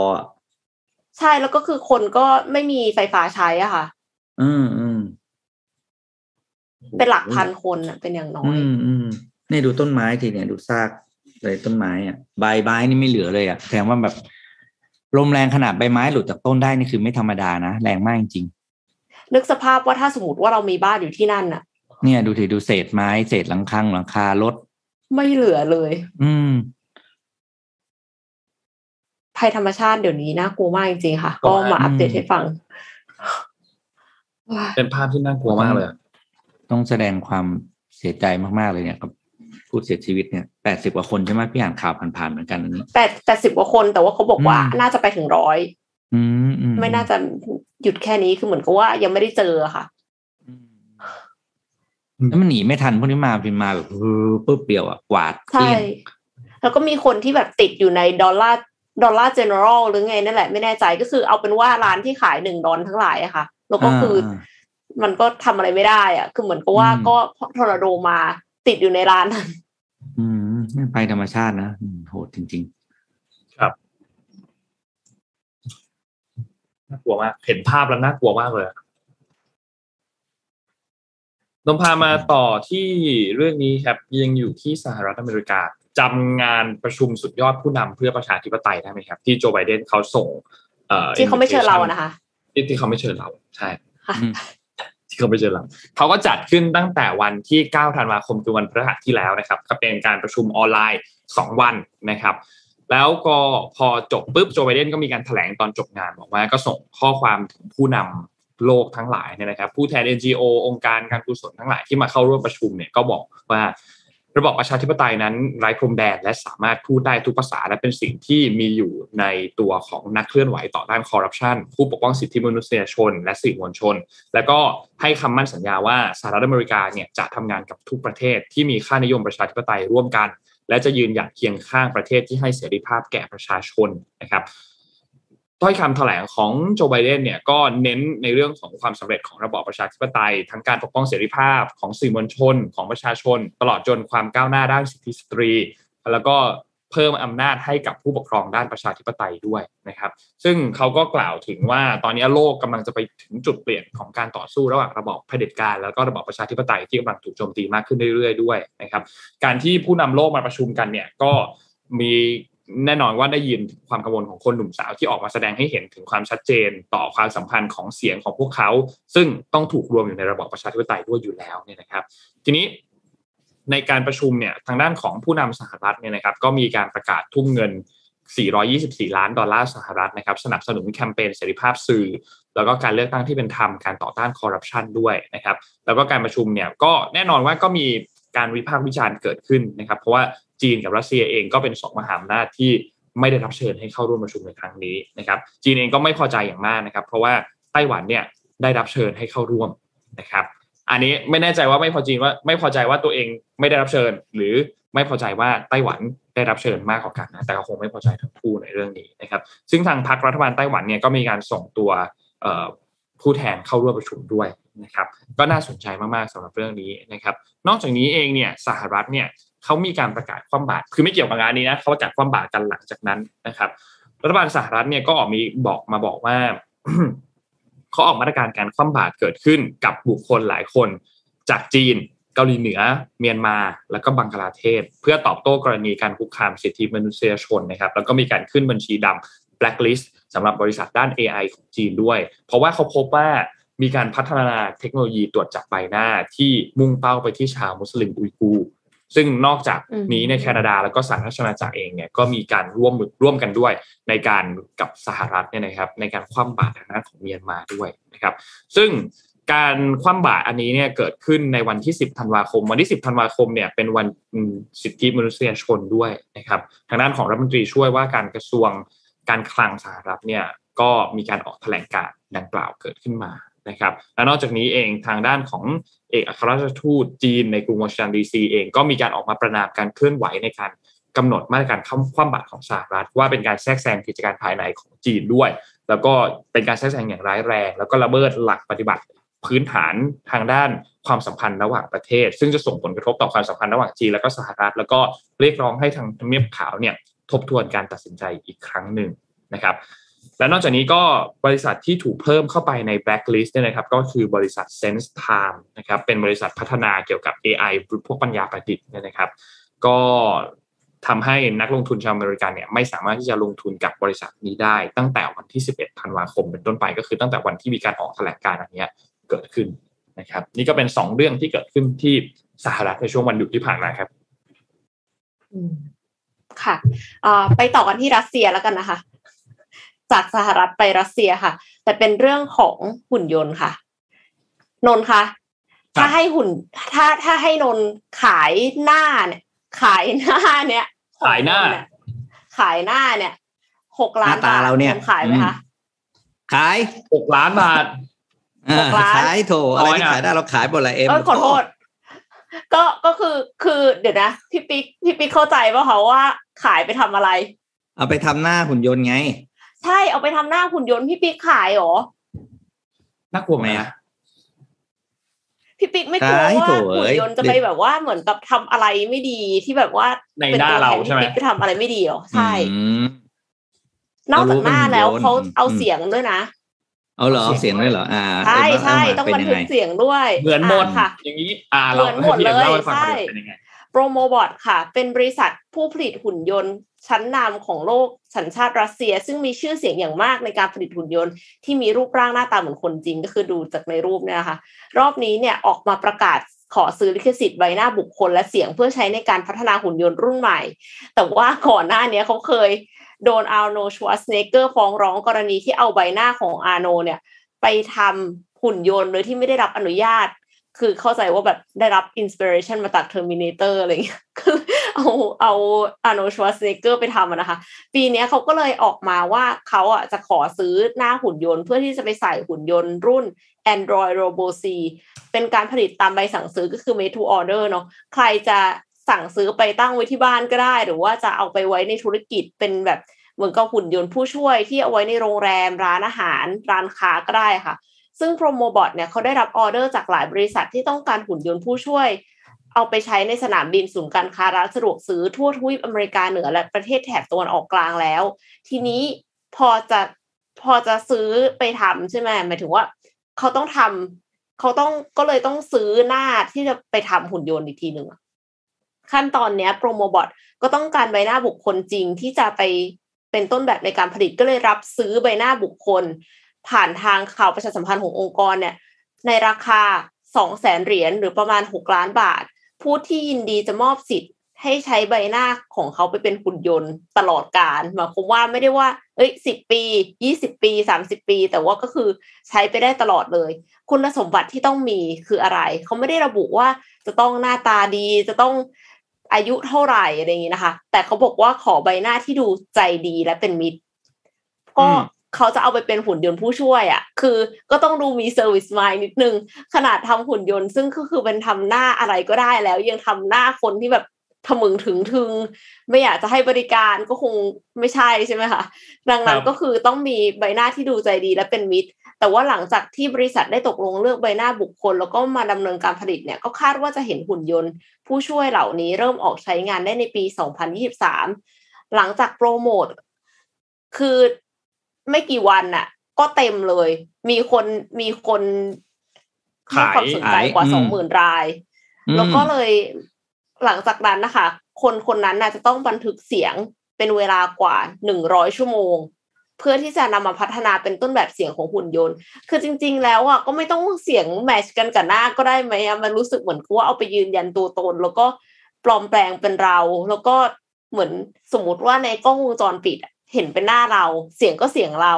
ทำอาชญากรรม แบบเนี้ยพี่ปิ๊กยังขายอีกเหรอคะหกล้านก็ไม่คุ้มไว้ถ้าทำอาชญากรรมได้ เอ้าถึงเวลามันพิสูจน์ได้เนี่ยไม่ใช่ตัวเราจริง ๆ ไง มันก็เป็นหน้าเราไง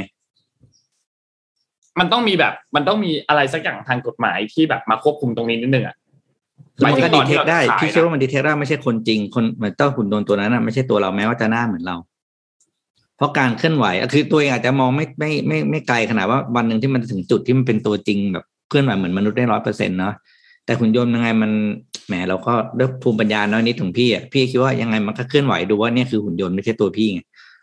อ่าอ่าอ่าเข้าใจไม่ใช่ถ้าไม่ใช่แบบว่าเออดีที่อย่างพี่เห็นตัวพี่เป็นหลายบทบาทเขาซื้อพี่ไปโบกรถก็ได้ใช่ป่ะซื้อพี่ไปเป็นรปภก็ได้ ไปทำสวนก็ได้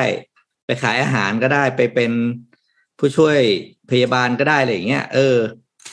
ดีออกทำได้ทำได้หลายๆอย่างเลยที่ไม่ต้องทำเองเราเรากำลังคิดว่าจริง ๆ แล้วอะมันน้องเคยเห็นก่อนหน้านี้ที่แบบ เหมือน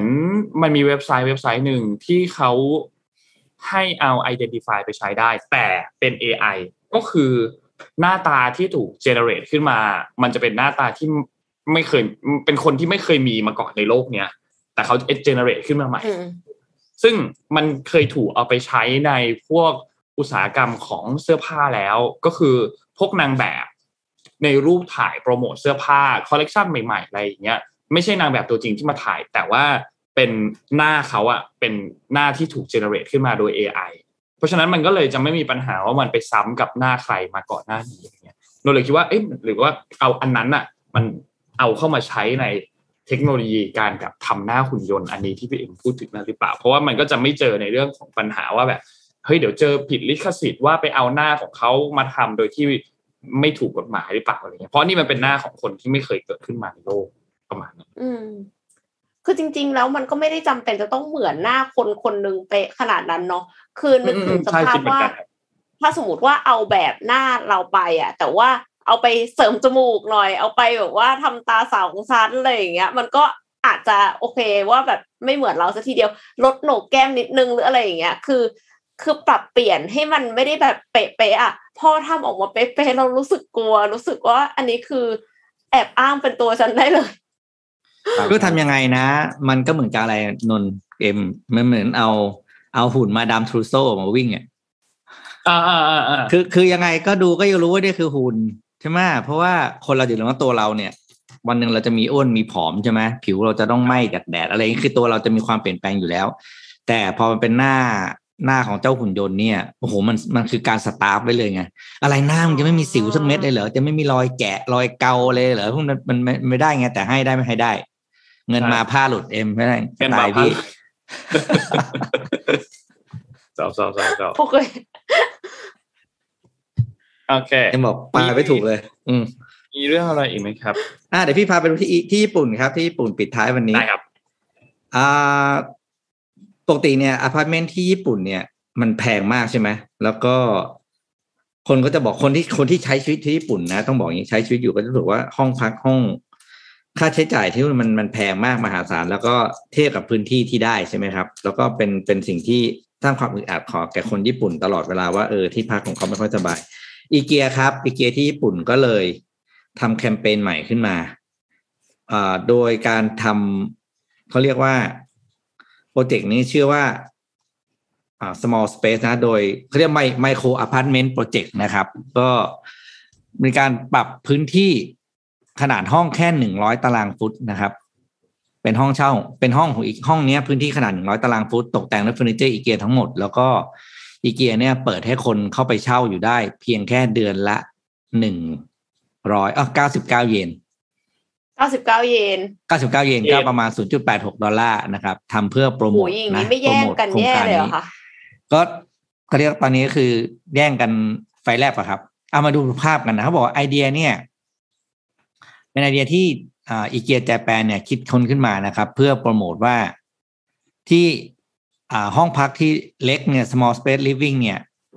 มันสามารถทำให้ครีเอทีฟแล้วก็สะดวกสบายได้ ไม่จำเป็นจะต้องแออัดตลอดไปนะครับ ก็มีการทำแคมเปญให้ดู ก็ดูเขาทำห้องเปล่าๆเนาะแล้วก็ตกแต่งห้องไป ลักษณะห้องจะเป็นเหมือนห้องดูเพล็กซ์ครับ ก็คือ ห้องเนี่ยมันจะยกฝ้าสูง แล้วก็เตียงนอนเนี่ยจะถูกยกขึ้นมาเป็นครึ่งหนึ่งของห้องชั้นล่าง ก็คือต้องปีนบันไดขึ้นไปนอน นะครับ แล้วก็ส่วนข้างล่างเนี่ยมีครบเลยนะ ทั้งครัวห้องน้ำห้องนั่งเล่นทีวีตู้เสื้อผ้าทุกอย่างมีครบหมด ทั้งหมดนี้อยู่ภายใต้พื้นที่หนึ่งร้อยตารางฟุตนะครับ ก็ใครสนใจนะครับ เข้าไปดูใน IG ของอีเกีย a จแปนนะครับเขามีแบบห้องให้ดูเผื่อใครสนใจจะเอาไปทำสิ่งที่น่าสนใจที่อะไรที่คุณเอามาทำคืออะไรรู้ไหมพี่คิดแต่พี่ไม่รู้มันเป็นไม่ได้เปล่าคือตึกแถวบ้านเราอะอืมตึกแถวที่เป็นห้องปกติตึกแถวว่านเราจะยี่สิบแปดตารางเมตรใช่ไหม นี่ถ้าถ้าแบบตึกเก่าก็สามสิบสองตึกรุ่นใหม่มันยี่แปดตารางเมตรหน้าสี่หลังเจ็ดอะไรอย่างเงี้ยลองเอาไอเดียพวกนี้ครับไปปรับดูแล้วคิดว่าโอ้โหการรีโนเวทตึกแถวบ้านเรามันจะง่ายขึ้นมากเลยอะคือบ้านเราต้องบอกว่าพื้นที่พาณิชย์บ้านเราเต็มไปด้วยตึกแถวที่เป็นตึกแถวเก่า แล้วก็ทำให้อ่าการใช้สอยไม่ค่อยสะดวกเนาะถ้าทุกคนเนี่ยนะอย่างย่านที่ถนนคนเดินได้เนี่ยนะแล้วทุกคนตึกแถวที่อยู่ริมฟุตบาทริมถนนเนี่ยค่อยๆช่วยกันปรับปรุงพื้นที่ตัวเองให้มันสะอาดขึ้นใหม่ขึ้นนะ พี่เชื่อว่าคนจะมาเดินฟุตบาทมากขึ้น ไม่นับคุณภาพฟุตบาทนะครับ เพราะมันต้องแบบไกลกับใครอะคือเราก็ต้องทำตัวเราให้น่าเดินด้วยเดี๋ยวคนจะเข้าไปเดินในพออ่าฮะเข้าไปเดินมาก เราก็จะเห็นปัญหาแล้วเราก็จะเพื่อนกันเรียกร้องให้ให้มีการปรับปรุงต่อไป แต่ไอเดียนี้ดีนะครับ เข้าไปดูเขาจะมีคลิปอยู่ใน YouTube นะว่าเป็นคลิปโปรโมทแคมเปญนะครับ ก็เข้าไปดูได้โดยมีพี่ฉลามในในที่เห็นในภาพเนี่ยเป็นพรีเซนเตอร์ของโปรเจกต์นี้อืมทำไปดีมากจริง ๆ เห็นแล้วเออ เจ๋งๆนะครับ ก็มาให้แต่ดูห้ามเมานะ ถ้าเมาเนี่ยเดินตกขึ้นเตียงไม่ได้แน่นอนนะคะถ้าถ้าเมาก็นอนอยู่ชั้นล่างครับ เพราะว่าโซฟาไอ้ไปก่อนบันไดนั้นน่ะ ขึ้นไปเพื่อนอนกับนั่งดูทีวีเท่านั้น อ่า อ่า ส่วนข้างล่างจะเป็นพวกโต๊ะทำงาน ห้องน้ำห้องครัวตู้เสื้อผ้าครับถ้าเมาไม่มีปัญญาเดินขึ้นเตียงแน่นอนคือ นอนมาข้างล่างนั่นแหละอืมอะเรียบร้อย เรียบร้อยเรียบร้อย มีคคิอดมเมนว่าต์วับนอกว่าให้เตรียมเชียร์แอนชิลีกันด้วยค่ะอ่านี่ Real วันนี้ Size ใช่ไหม Beauty นะคะ รอเชียร์เลย อันนี้รอเชียร์มากๆเมื่อวานเห็นเขามีดราม่าเรื่องแบบเรื่องแบบ เรื่องแต่งหน้าปะเรื่องเรื่องเรื่องบูลลี่อะเรื่องเรื่องการบูลลี่อ๋อไม่ใช่ตัวคุณแอนเจลีเป็นบูลลี่คนอื่นนะไม่ใช่นะหมายถึงว่าถูกมีคอมเมนบูลลี่ต์ที่พูดถึงเรื่องของแบบเรื่องเรื่องของ real size ที่ที่ที่ ที่โปรโมทขึ้นมาเนี่ย แล้วก็หลาย ๆ คนเองก็ไม่ไม่ไม่ไม่ดีเลยนะ คือคอมเมนต์แบบคอมเมนต์ไม่โอเคแรงเลยอะใช่ไหมคะคอมเมนต์แบบคือมันนนท์นนท์กำลังนนท์กำลังคิดว่ามันไม่ใช่เรื่องของการที่เรามีความเห็นต่างในเรื่องนี้นะ แต่ว่า